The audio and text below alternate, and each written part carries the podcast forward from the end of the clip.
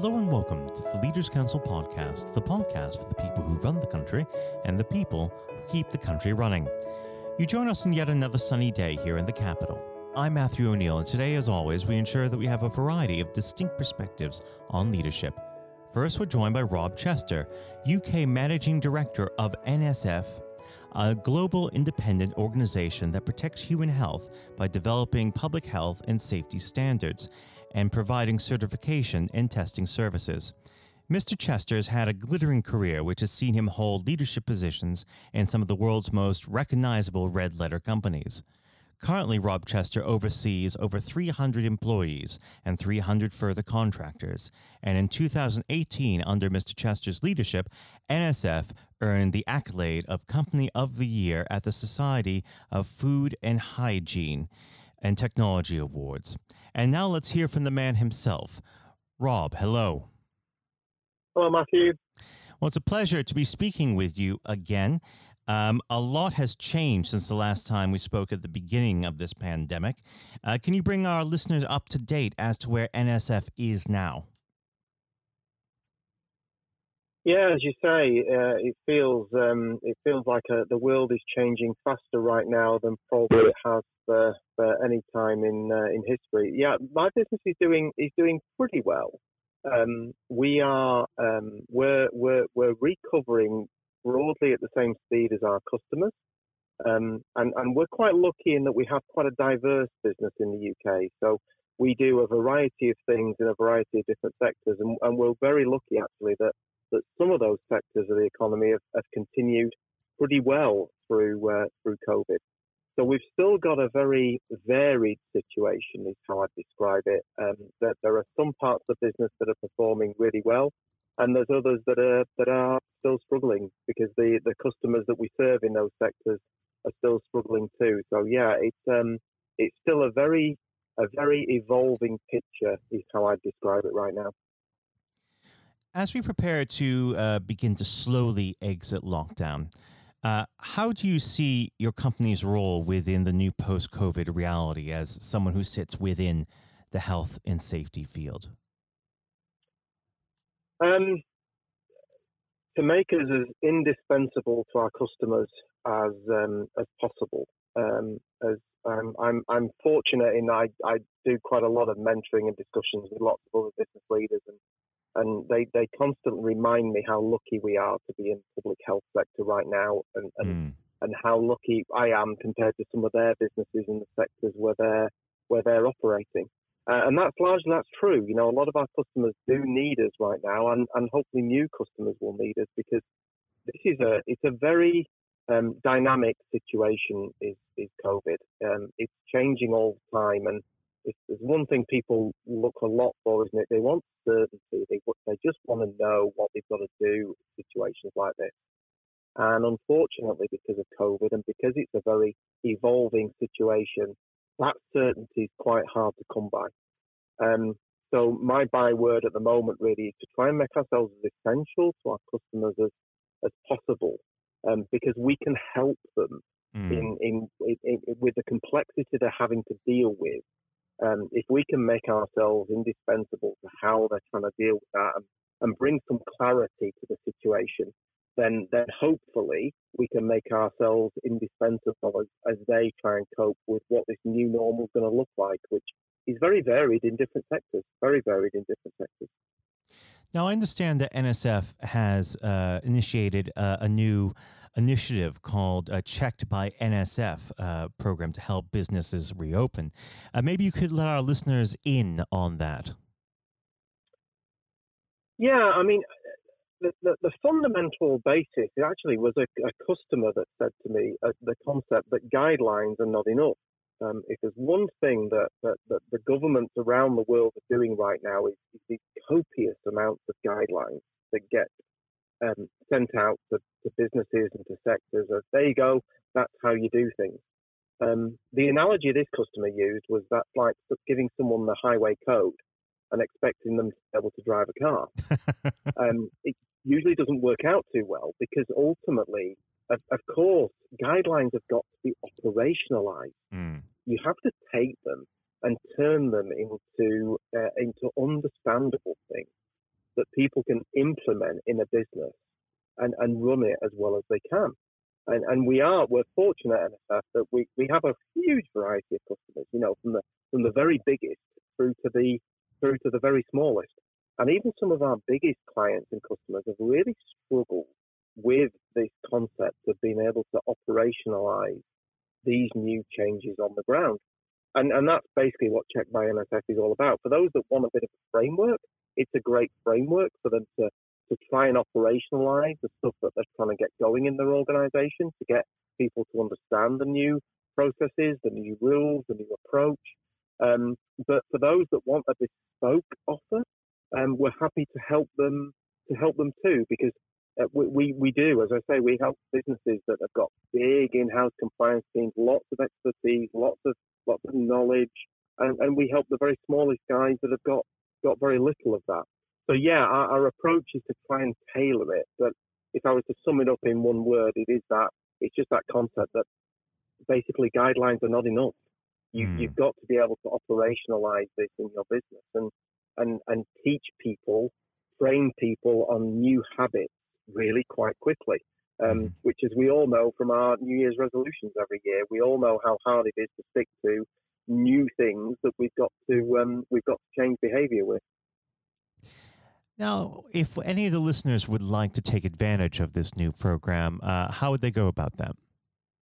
Um, you can find us through our website, uh, N S F International Food dot co dot U K, um, or frankly, I'm I'm quite easy to find, so you can stick me into LinkedIn, and I I've answered quite a lot of customers that have come to me through social media or or followed me on Twitter. Although I can't remember my Twitter name, that's not good, is it, for an interview like this? But but there we go. Um, you live and learn. But yes, no, you can find me pretty easily just through, through googling me, Rob Chester N S F, and you'll find us. And and like I say, we're we're proud to help the very biggest businesses through to the through to the very smallest. Fantastic. Well, let's talk a bit about those guidelines coming uh, from central governments around the world. Um, there are a lot of them, as we've mentioned. Uh, yeah. What do you think of the effectiveness of them? Do you think a lot of them are uh, a lot of smoke uh, to make it seem as if they are achieving something? Or do you think that uh, just the sheer volume of guidelines coming out is uh, causing the populace to become more confused and less and more complacent uh, than they would be if they were just clear, straightforward guidelines? Yeah, no, I've, I've got a lot of sympathy with the government position. I, I really do. Governments of all countries and all persuasions, I really do, because it is a very difficult, um, it's a very difficult situation to handle. Um, the, the, the concept that we had in the U K of, of, of getting everybody to stay at home through the first phase of COVID was a lovely, simple message, always very easy. You know, everybody could grasp it, couldn't they? Those, those lovely three-line words that they were coming up with, stay at home, protect the N H S, save lives. It's really simple and really easy. And obviously, when a government moves away from that to, to a more nuanced approach, that's when you're always going to get into much more difficulty mm. um, with with those pesky journalists that then get onto the the, the, the minutiae of these different areas and, and where it really doesn't make a, a lot of sense to people as the situation changes. Mm-hmm. Um, you've only got to look at the, the, the thing around face masks being the, the obvious example right now where, where as, as we speak tomorrow, that's when they're going to become compulsory shops. They haven't been compulsory in shops up until now. So trying to explain that to the to the to the public and to businesses, that that's a really hard challenge. And I I don't um I don't envy them in terms of dealing with all of that. Um, for our clients, what we try and do is is try and describe why the journey is changing, and and, and therefore try and make it a little simpler to understand why these different guidelines are moving in different directions. And let me just give you one example from a customer discussion I was having this morning. This mm-hmm. is a customer that runs a, a restaurant. And the, basically their their question to me was, look, Rob, I've looked at the guidance for gyms, and that's much, much easier to, to follow and use and rule. So why can't I use that in restaurants? You know, I've got my customers who go to a gym, they come to a restaurant, there's different rules there that they're, they're easier to, to, to follow and use. I'd just rather use those. Um, and of course, in, in simple terms, that, that can make a lot of sense. But but obviously, the, the, the, the approach the government here is taking is that some sectors of the economy are inherently risky and inherently more difficult to control and, and, and manage safely than others. Um, and, and gyms is obviously one of those things which the government has left till later in their plan, because they understand it is not as easy to, to operate those those premises as safely as other premises. And therefore they come up obviously with, with more risk-based approaches to what they do in those uh, in those sectors. So yes, I think it is a I think it's a in many cases it is a confusing and it is an evolving picture. And and I think it's one where you, you, you have to force your brain to adopt a growth mindset that says, look, these situations are going to change, they're going to develop, they're going to they're going to move. Um, those people that are looking for one-time certainty that never changes, um, I'm afraid are going to be sadly disappointed because, mm. unfortunately, COVID is not that type of situation. It, it's evolving. Do you think that the uh, point scoring that uh, the journalists have been engaged in with the government has been uh, detrimental to uh, the public uh, being able to adopt these regulations that are coming out? Uh, there's been a lot of point scoring. Um, is that just making it much more difficult for people? Um, I think on occasions, yes. I think that's true. Um, I think that the thing with um, with The, the wonderful journalists is that journalists love simplicity, don't they? They they always reach for easy answers. Mm. And unfortunately, this is not a situation that lends itself well to easy answers. Um, as my father used to say to me, you know, that for every complex problem, Rob, there's a there's an easy answer. The, the trouble is it's wrong. And, and that, I think, sums up the, the situation in many ways. Uh, but of course, there are some things that really do not make a, a, a lot of sense. Um, but it, it's very difficult when you want to try and take a risk-based approach to situations to come up with a thoroughly consistent approach that will apply in all circumstances and across all across all sectors. Um, so yeah, I, I do think journalists have got an obligation to try and do their best to help the public to understand this. Mm. But at the same time, they also have a really important job of, of speaking truth to power and, and holding the powers that be responsible for the decisions they make. So they, they, they play they play many roles, don't they, journalists? Absolutely. Um, and, and I think, therefore, it, it's also a tough time for those guys in terms of how they're handling this. Well, while we are in the uh, sort of tricky neck of the woods, uh, do you think that devolution has uh, been a, a blessing or a hindrance to our efforts to contain COVID? Uh, gosh, um, yeah, I don't, I don't think it's particularly been a hindrance, other than I think it, it has led to this overall view of um, complexity, that when we, we've, for the exact same scenario, ended up with different statuses in England, Wales, Northern Ireland and Scotland, all at the same time, it's pretty hard to explain to people why that would happen. And and, and therefore, I, I think uh, it, it I'm, I'm, I'm personally, I'm a big fan of, of, of making decision making as local as you possibly can. Mm-hmm. In, in principle, I'm a fan of that, and I think that the closer power is to people locally, the more they're, they're going to feel it. Um, they're going to feel it's relevant to them. But at the same, obviously, we have a team, and therefore we have people that are travelling from England to Wales, Northern Ireland, Scotland, and they're having to deal with different rules. They as they do that. Um, no one's going to argue that that's going to be simple for people to understand. So I think it is a paradox, isn't it, that uh, people want as much simplicity around this situation as they can. Uh, but at the same time, there's a lot of fans of devolution who think it's absolutely right that, that local governments in those in those areas are making decisions. Absolutely. So yeah, I think it's um, I think it's a it's a very good question because it's a it's a very difficult paradox, and I don't think there's one straightforward easy answer.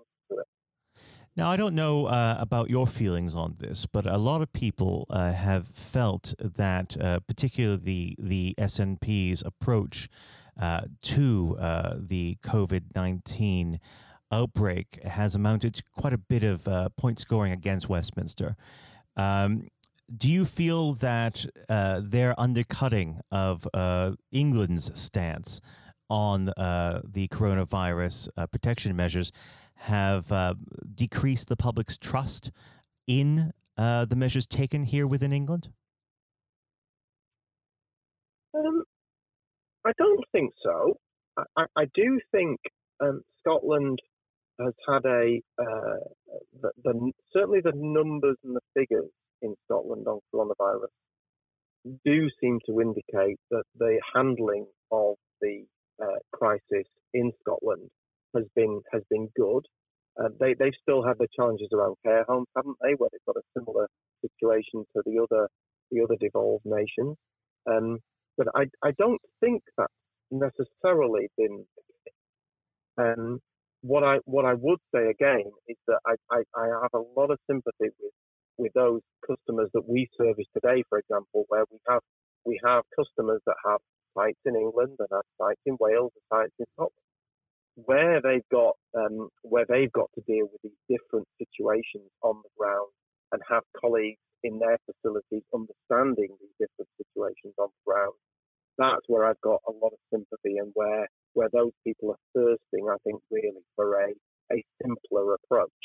Um, but no, I, I, I wouldn't accuse them of uh, I wasn't I wouldn't accuse them of being disingenuous as to what they've tried to do. How has the pandemic changed the way that public health is protected? Will we see an expanded role for organizations such as yours in the future? Um, yes, I think it's going to change quite a... I, I think COVID has, has, has shown quite a lot of um, business rules that people have maybe uh, used in the past have been shown to be um, a little naive in a world of COVID. Um, I, for example, through my career, have been a big a big fan of lean. Um, you know, how supply chains have all been lean over the last uh, fifteen, twenty years, following, you know, the, the Toyota approach from Japan, et cetera, et cetera.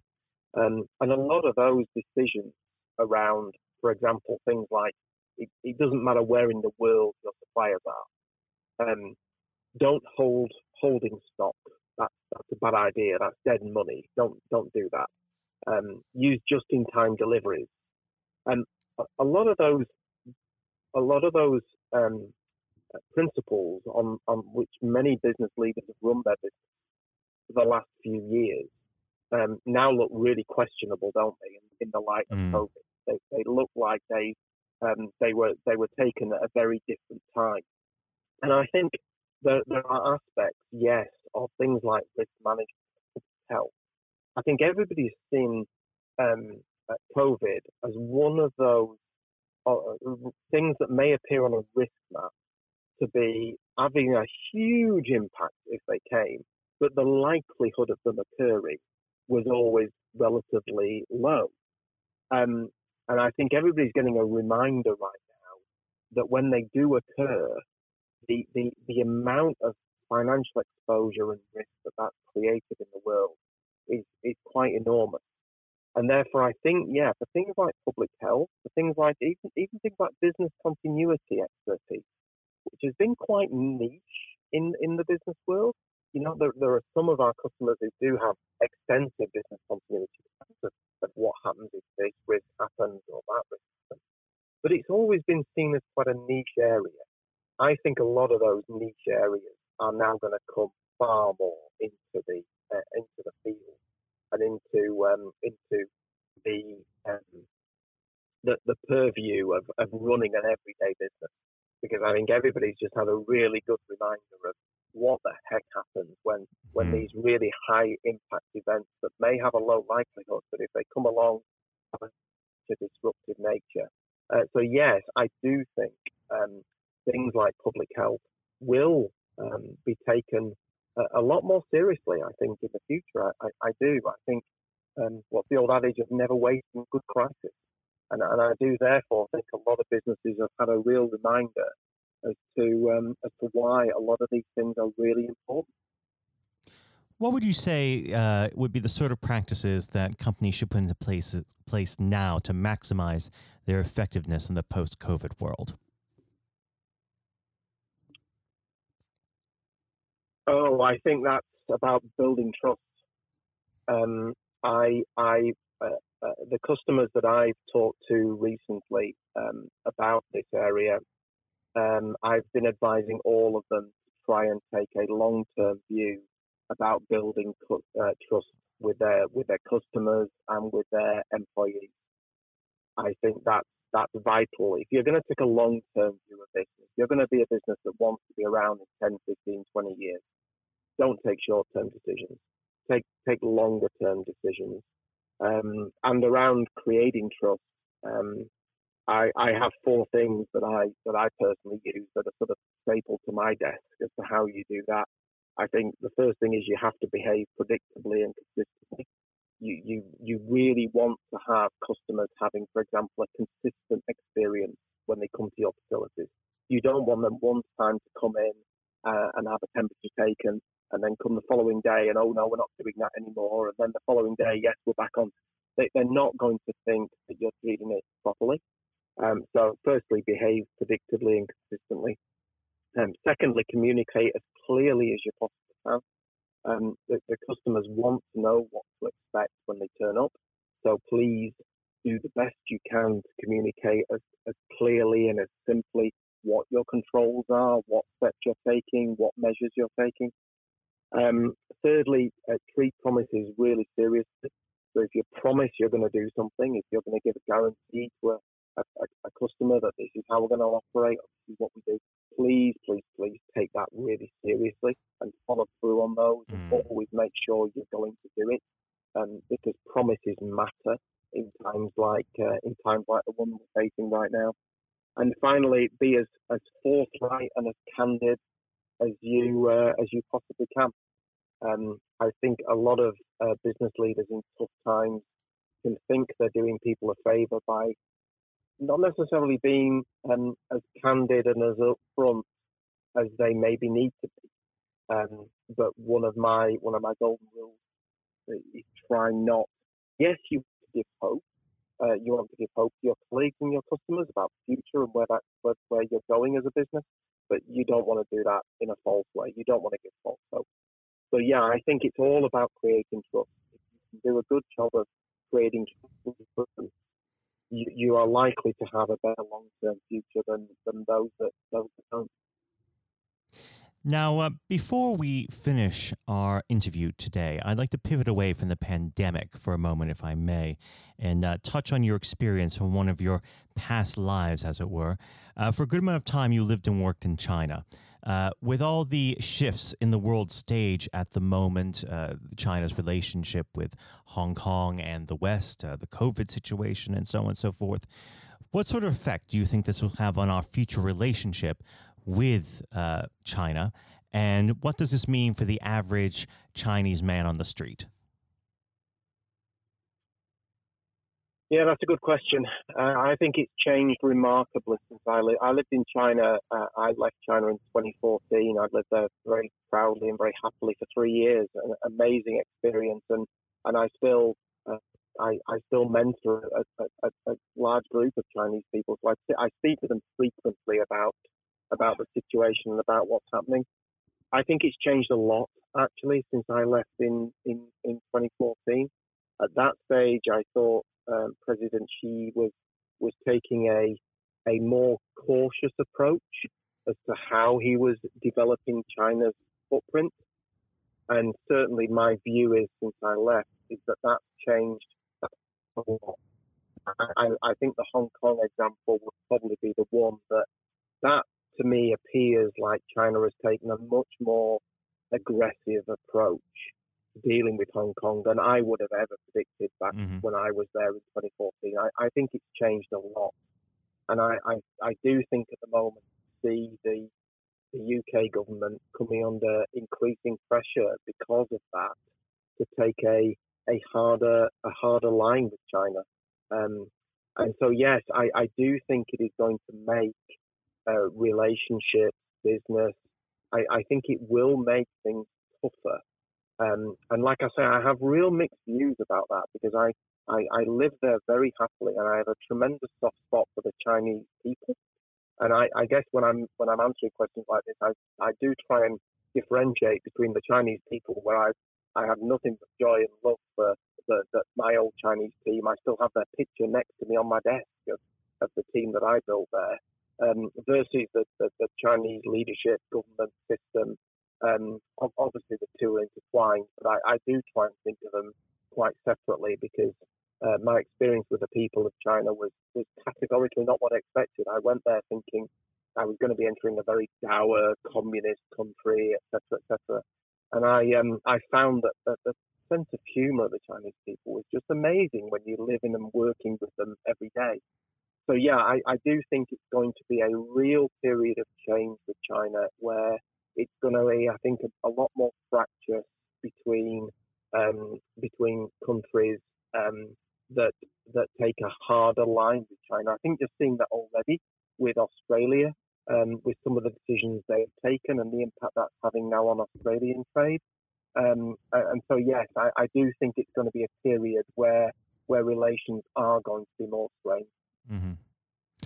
And uh, just uh, putting aside for a moment the, the obvious concerns over human rights uh, and religious freedoms and so on and so forth within Uh, mainland China.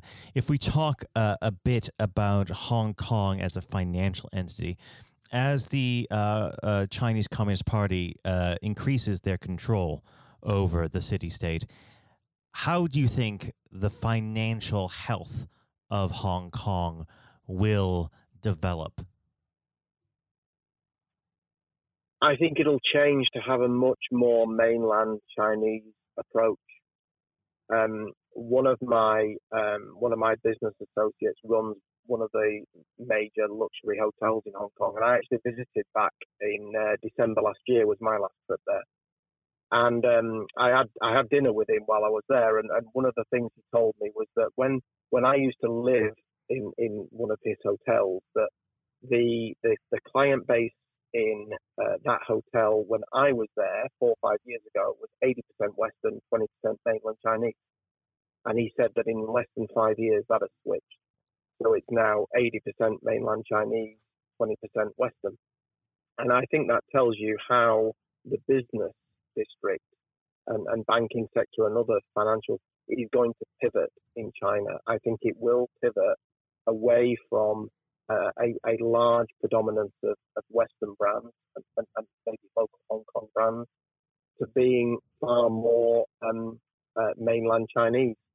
Uh, and, and as that happens, obviously there'll be there'll be some people that that will not be for, and therefore a lot of people will probably will probably seek to maybe maybe move on in their lives and, and, and sadly leave Hong Kong. But I, I think that's sort of inevitable on, on the way that China is, is running it right now. There's going to be there's going to be businesses from the mainland um, that are really happy to continue to operate in Hong Kong and will work successfully with that. And I think there are there are going to be others where it's going to be far more challenging. So yeah, I do think it's going to change the the outlook and um, and change the the uh, the brands that are that are thriving within Hong Kong. I think yeah. Now, uh, before we finish, uh, and as we uh, lay the very complex issue of Hong Kong and China to one side, do you have any final thoughts on U K P L C as we ramp up uh, to the final date for the end of the uh, Brexit transition period? Yeah, I think it's um, I think it's another area, isn't it, where most businesses are really, really craving certainty. Um, I was listening to um, uh, a gentleman from the Food and Drink Federation, um, Ian Wright. Uh, I was listening to one of his podcasts this weekend, and, and he was really highlighting this, that there are sectors of the economy right now that are craving absolute clarity as to what's going to happen come, come December this year and, and January next year. And I think there are some sectors where clarity is now high and they know where they're going and they, they feel a lot more comfortable and controlled about it. And I think there are others where they are still desperate to know Uh, what that clearer picture is going to look like. Um, so, yes, I think it's another area where at, at a time when there's already so much business uncertainty, um, people are craving to know what the rules are and how they're going to be applied and what it's going to mean for them. Because, of course, once the furlough scheme stops from the government in October this year, the rubber's really going to hit the road for business. Who are going to have to make them tough decisions about about whether they whether they try and continue and carrying on with their current colleagues or, or they do changes. So anything that makes that even more uncertain, I'm sure for many businesses, is going to be very unwelcome. Well, Rob, I'd like to thank you once again for joining us on the podcast. And as always, you're always welcome back. But for now, Rob, thank you. Thank you, Matthew. That was Rob Chester, U K Managing Director of N S F. And now, if you haven't heard it before, is my exclusive interview with our chairman, Lord Blunkett. Lord Blunkett, welcome. Thank you very much. It's very good to be with you. Um, well, of course, uh, nothing is being said uh, at the moment other than covid nineteen, uh, which uh, we must touch on. Um, what would your message be to small businesses who are trying to keep going? Well, I think the last ones standing will be the ones that thrive when we get back to some sort of normality. So it's have confidence and courage. Obviously, take advantage as far as you can of the government help. I think that Rishi Sunak, the Chancellor, has gone about as far as you could have expected. Mm-hmm. In the circumstances, there are obviously small businesses that fall between the cracks. Those who uh, don't have um, defined premises, can't benefit from the business rate waiver, uh, have not really been able to demonstrate that they can uh, adhere to the P A Y E for furloughing staff, and of course whether they can receive the, the grant, ten thousand or twenty-five thousand. All, all of those who can Uh, are obviously able at least to benefit from that for the time being and look to the future. But I think the second thing to say, and they don't need me to tell them this as a politician who who did once do a business studies qualification, which is that it will be a different world, and being able mm. to think about how that world will look in a year's time and be creative about it and learn from not just what's happening to you at this moment in time, but to others around you and the sector that you're working in, that will be really important. Do you feel that the long-term uh, effects of uh, the covid nineteen outbreak uh, will in some ways be positive uh, for British industry? Well, only in the sense that people are having to be creative, they're having to adjust and innovate. Therefore, they're thinking about more productive, if you like, greater productivity ways of delivering the same service or delivering the same products. And in that sense, I think we'll have temporarily at least very much higher unemployment than we've become used to, but we'll probably have a burst of productivity, mm-hmm. which will help with the recovery. Whether it will help with the inequity of the way in which our economy is imbalanced, both between services and product productivity and, and the production of goods and services, I'm not sure.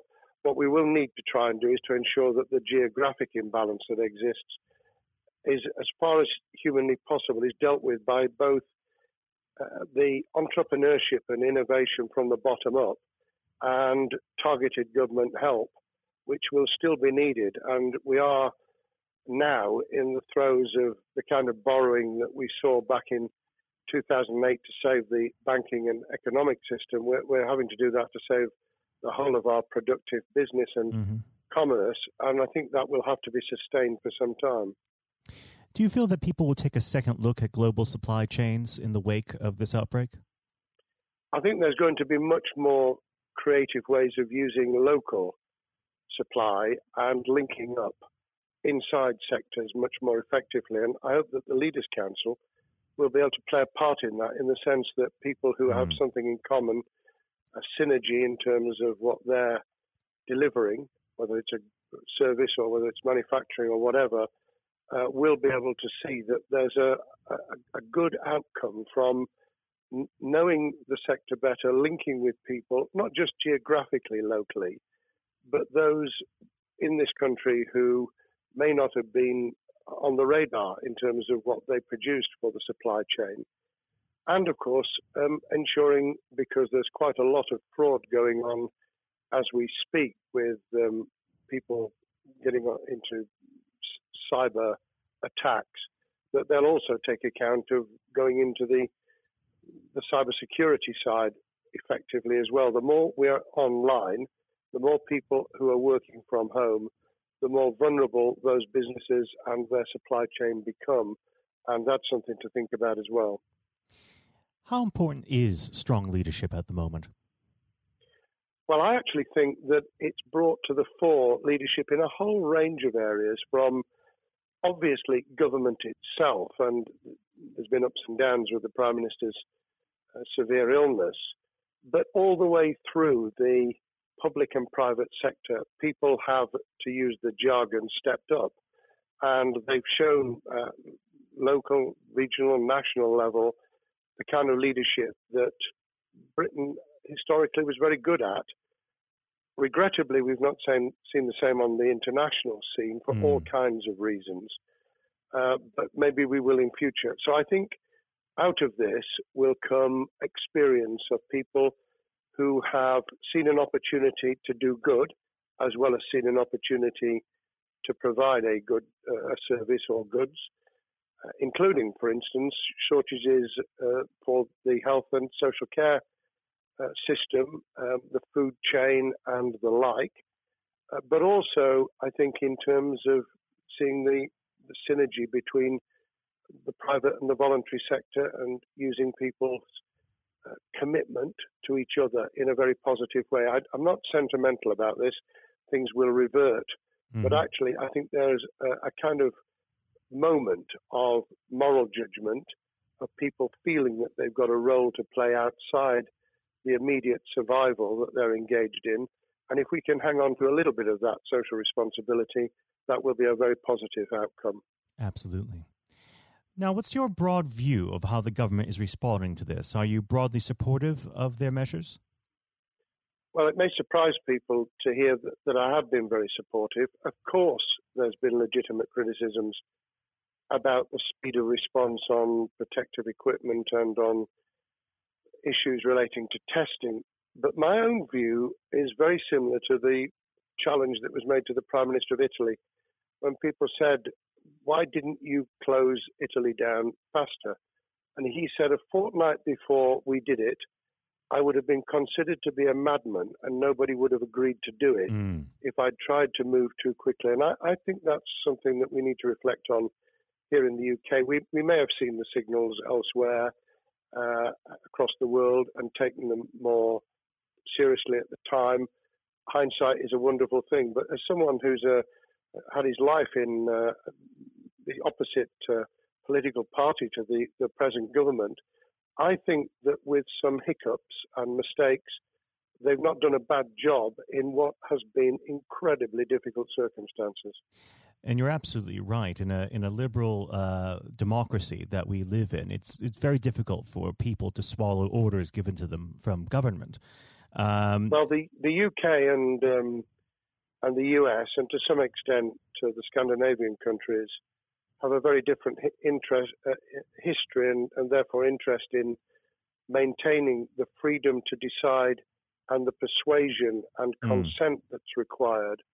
Uh, those countries that have experienced one way or another totalitarianism over the last century have a slightly different way of coming at this.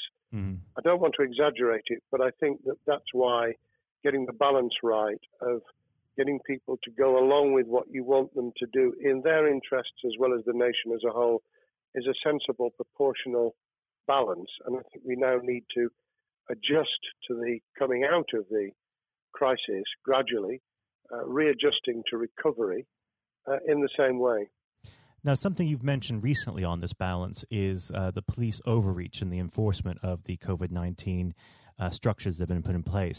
What have they done right and where have they gone too far? Well, I think that they were interpreting what was not necessarily as clear advice as it might have been for all kinds of reasons, because people were feeling their way.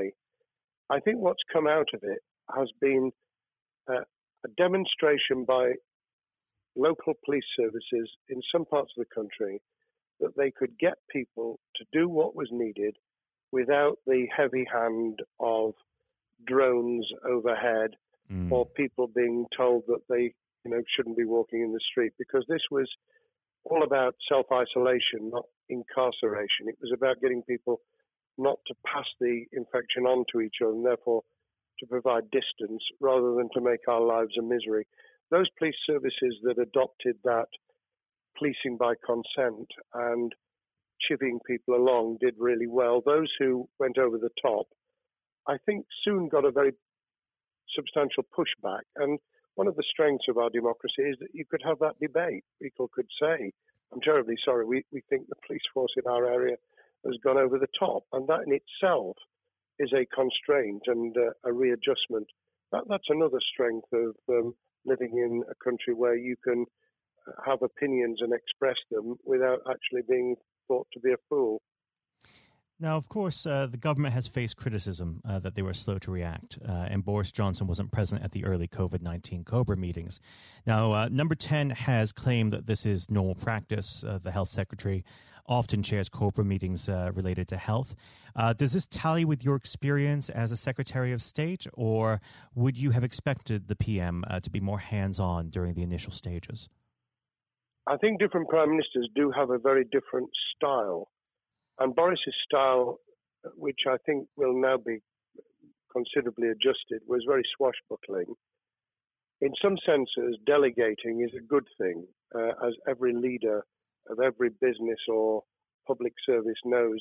Those who try to pull too much into themselves end up with a massive bottleneck, uh, great uh, failure of trust, and the inability of people to show what they're worth and to, to demonstrate their capability. So I, I, I'd be very wary of jumping in and saying he was wrong to delegate the essential COBRA meetings. What I was surprised about was that he didn't um, chair the first couple, because mm-hmm. my experience with Tony Blair for the eight years I was in cabinet was that Tony was a great delegator, but he would get a grip to begin with, watch what the difficulties were, and then give people direction and confidence to be able to get on with it. So looking back, I think Boris himself probably thinks, God, I wish I'd spotted the signals from elsewhere in the world more rapidly, and I'd just been there. However, this also raises another issue. All of us in positions of leadership need good teams around us. Mm-hmm. I think after this is over, he will be assessing those who really did step up and those who demonstrated their inadequacy. I think we'll probably end up in a year's time with a much stronger cabinet than we have today. Well, absolutely. And of course, uh, we've seen a, a significant uh, drop in the visibility of uh, certain special advisors like Dominic Cummings uh, during this uh, entire period. So it'd be interesting to see how that pans out. Um, well, now- it certainly readjusted the role of those behind the scenes with those who should be taking the decisions, having received advice. Obviously, there's been a complete transformation in the profile of experts, if I might use that term, who'd previously been denigrated. Mm-hmm. Scientists, medics, people with behavioural science uh, understanding. My only criticism was, were we getting wide enough advice? Were we narrowing it too much to a couple of key centres in London? But that's because I've always been adverse to everything being London-centric. I think there's great expertise, wisdom, experience out in the sticks, and uh, we should use it. Uh, rightly so. Um, now, was par- pandemic planning part of your time as a minister, particularly perhaps uh, when you were Home Secretary? Well, it was, but it was on the back of risk arising out of counter-terrorism measures. Right. Uh, I was the Home Secretary for three months when the attack took place in September two thousand one on the World Trade Center and beyond.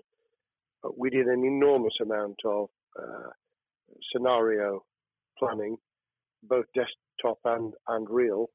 On the back of that, it was very heavily orientated to future developing terrorism risk. I certainly got involved with talking about pandemics. I remember being at a seminar in Edinburgh, where the university there had done a lot of work itself on the issue of pandemics. And of course, we, we saw SARS and other things emerging. I, I think it would, people have criticised the government for not picking up the report from two thousand fifteen, five years ago. I think that what happens is human nature kicks in. You deal with what you're immediately faced with. Mm. You you can you can sponsor reports, and this is true of business planning, of course, as well, and scenario planning for what business continuity will look like, recovery plans for business, what will happen if um, there's a cyber attack, what happens if there's an energy sh- shutdown, um, these kind of things you, you can look at. But you're immediately turning your eyes to what's in front of you. And had we picked up a bit more on the danger from Ebola and SARS and what have you in the past, then we might have said, what if something hits us in the developed nations that we don't have a vaccine for, mm-hmm. that we can't immediately whisk up uh, protective materials or equipment or, for that matter, medicines that help with recovery, all of which we now see are a danger. I think this will make an enormous difference to the planning for the for the years ahead. I hope it will be widened so that we don't just look at what's happened, but very rarely do you see something exactly repeat itself. Some of the circumstances will be, but others won't. So that's why I've put emphasis in what I talk about on looking at the other virus, the cyber attack uh, scenario, mm-hmm. which could be just as dangerous in a, uh, a world of just-in-time provision. One of the miracles of uh, the modern developed world, except for the very poor, has been the distribution of food. A lot of it on computerized, uh, technologically advanced systems. If that were to come down, we'd be in real trouble. So I think we need to think those sort of scenarios as well. So have a full plan across uh, both sectors, uh, biological warfare, pandemics, and uh, cyber warfare. Yes, and to do so on different levels. I think, again, thinking of Thinking global but acting local, we need a lot more to think about what would happen if something took shape that actually broke down those national and global chains and how we would cope. And without, uh, obviously, we've got enough fear and anxiety to last a lifetime. Without uh, creating even more anxiety, we can think about those things for the future in a more rational way, I think. Now, aside from the physical uh, threat of the virus, one of the things that people are vastly worried about is the effect on uh, the economy, not just national economy, but also the world economy.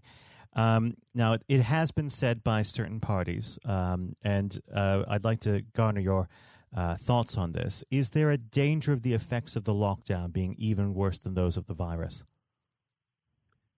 Were it be prolonged, I fear that that balance would tip the other way. It is about proportionality. It is about balance. It's the wisdom of Solomon, really, to, to get the moment right when you start to move and then to move quickly.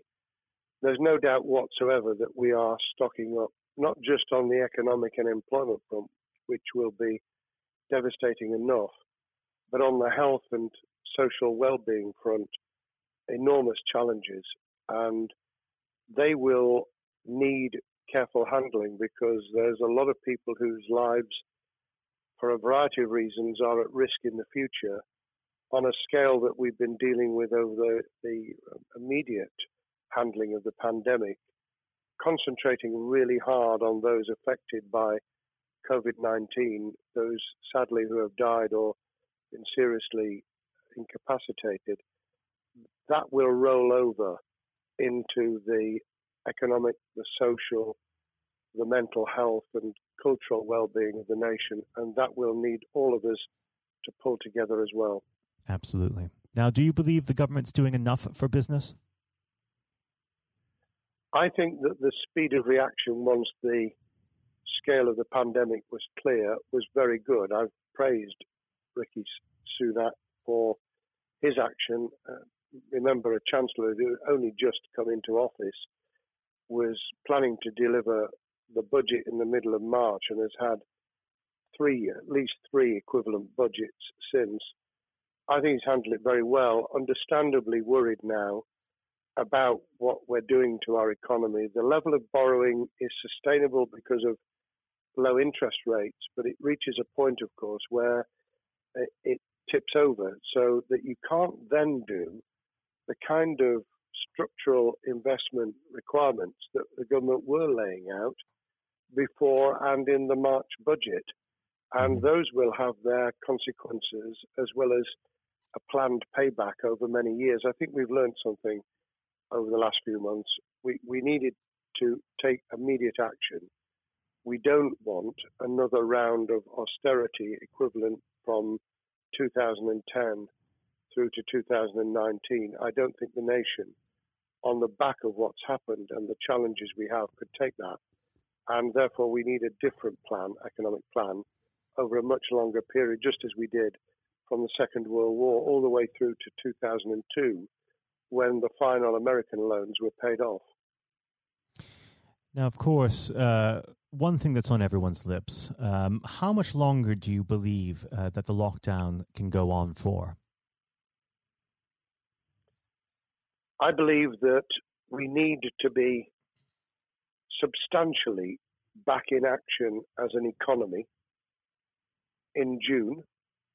This obviously is layered in terms of places where people would meet in large numbers, having to uh, adjust to the fact that it will be longer for them. And sadly, that will involve business closures. It's why the Chancellor extended the furlough scheme to the end of June.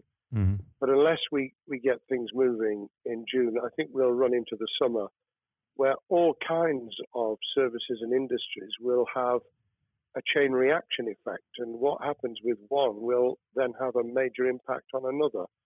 And then you get the skittle effect where things get knocked down that you hadn't perceived were going to be affected. So I very much, if I were in government, and I always think of things in that context, what would I do if I were in government? I would be on the side from the second week in May, on the side of the hawks, in terms of saying we've got to start moving, and we've got to do so with the collaboration and cooperation of the public, who have got the message, who did behave, who responded magnificently. Let's try and get back, perhaps, you know, doing things differently for a time, but substantially getting back to business as usual. And unless we do that, then those areas that can't and wouldn't expect to be back in action immediately get pushed further into the middle of the year and the autumn, and then they become unsustainable. Now, of course, um, one of the other major developments we've had recently are the changes in the uh, the Labour Party. So if we could just uh, speak on the Labour Party for uh, a while. Um, this might sound like uh, an obvious question, but uh, how does uh, Sir Keir uh, differ from Mister Corbyn?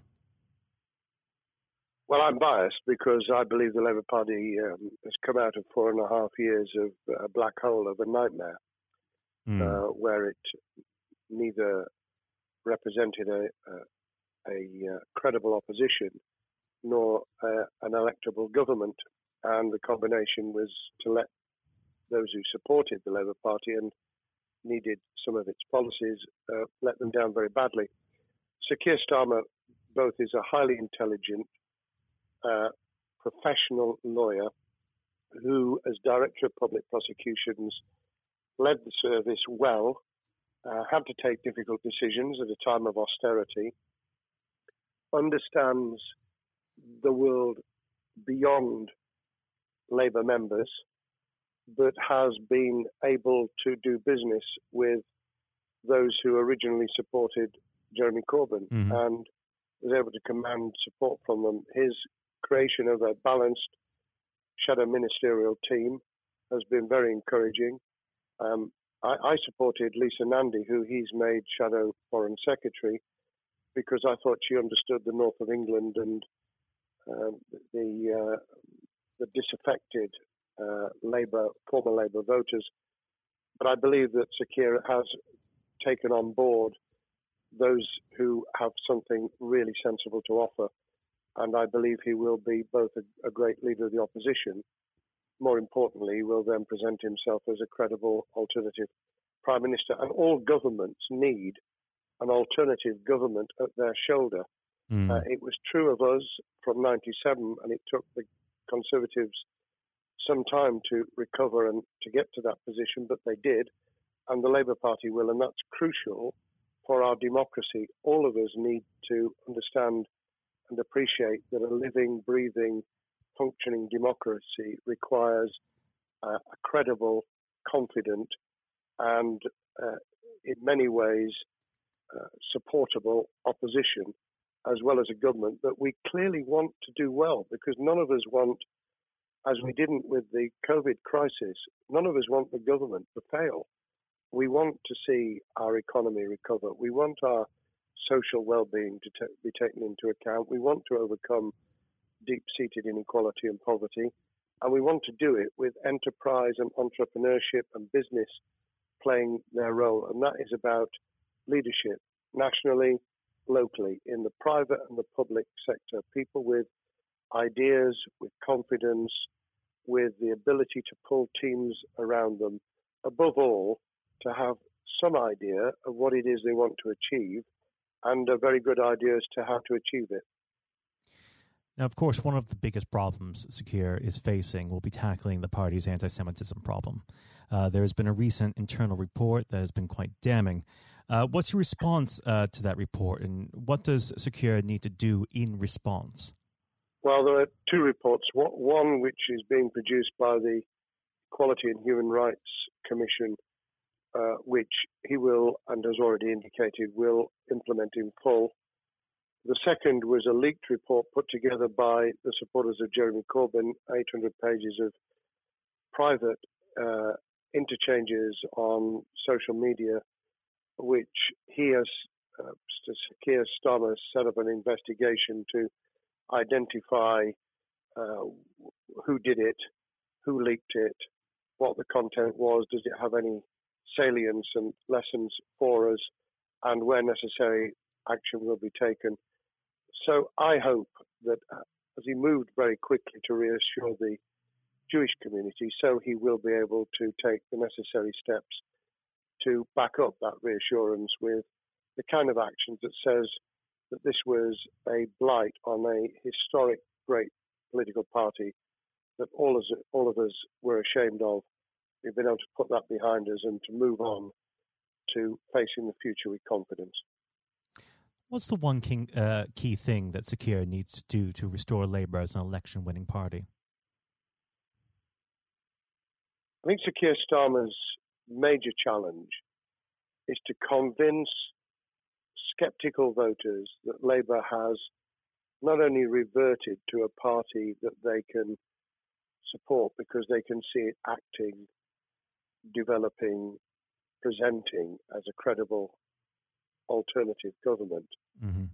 but also that the lessons have been learned from the fiasco from two thousand fifteen onwards. In other words, there have to be very clear signals of substantial change, not just the right words, not just reassurance that we're not uh, going back to some of the crazier uh, policies, but actually that we've understood why the electorate rejected those policies so substantially in December two thousand nineteen. If people get that message, they'll understand that the Labour Party has changed, as it did in the nineteen eighties and early nineties, to become the electable government with the greatest majority and historic majority, even greater than nineteen forty-five, which I was privileged to be able to take advantage of in nineteen ninety-seven when I joined the Cabinet. Now, I know what your answer is going to be to this question, but uh, indulge me. Um, do you think Keir has what it takes to be P M?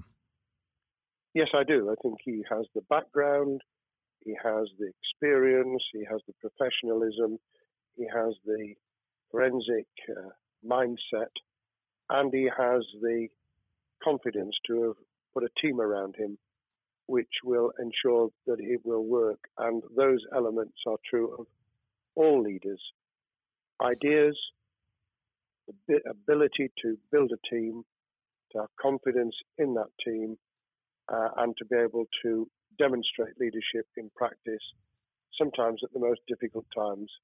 And, you know, the Leaders' Council, those sharing their thoughts with uh, uh, the kind of thing that we're doing now uh, with uh, a podcast, but also joining us in linking up in that network of people who can support and help each other and learn from mm-hmm. each other. That is what needs to be done in politics as it needs to be done in business. Thank well, you very much indeed, Matthew. Well, really thank you for coming on the uh, the program. It's been a, an absolute pleasure, and I look forward to speaking with you again. Thank you very much, and good luck to all those listening in what has been a nightmare scenario. Good luck for the future. Have courage, have confidence, and yes, listen to those who know more about business than I ever will. Thank you, Lord Blunkett.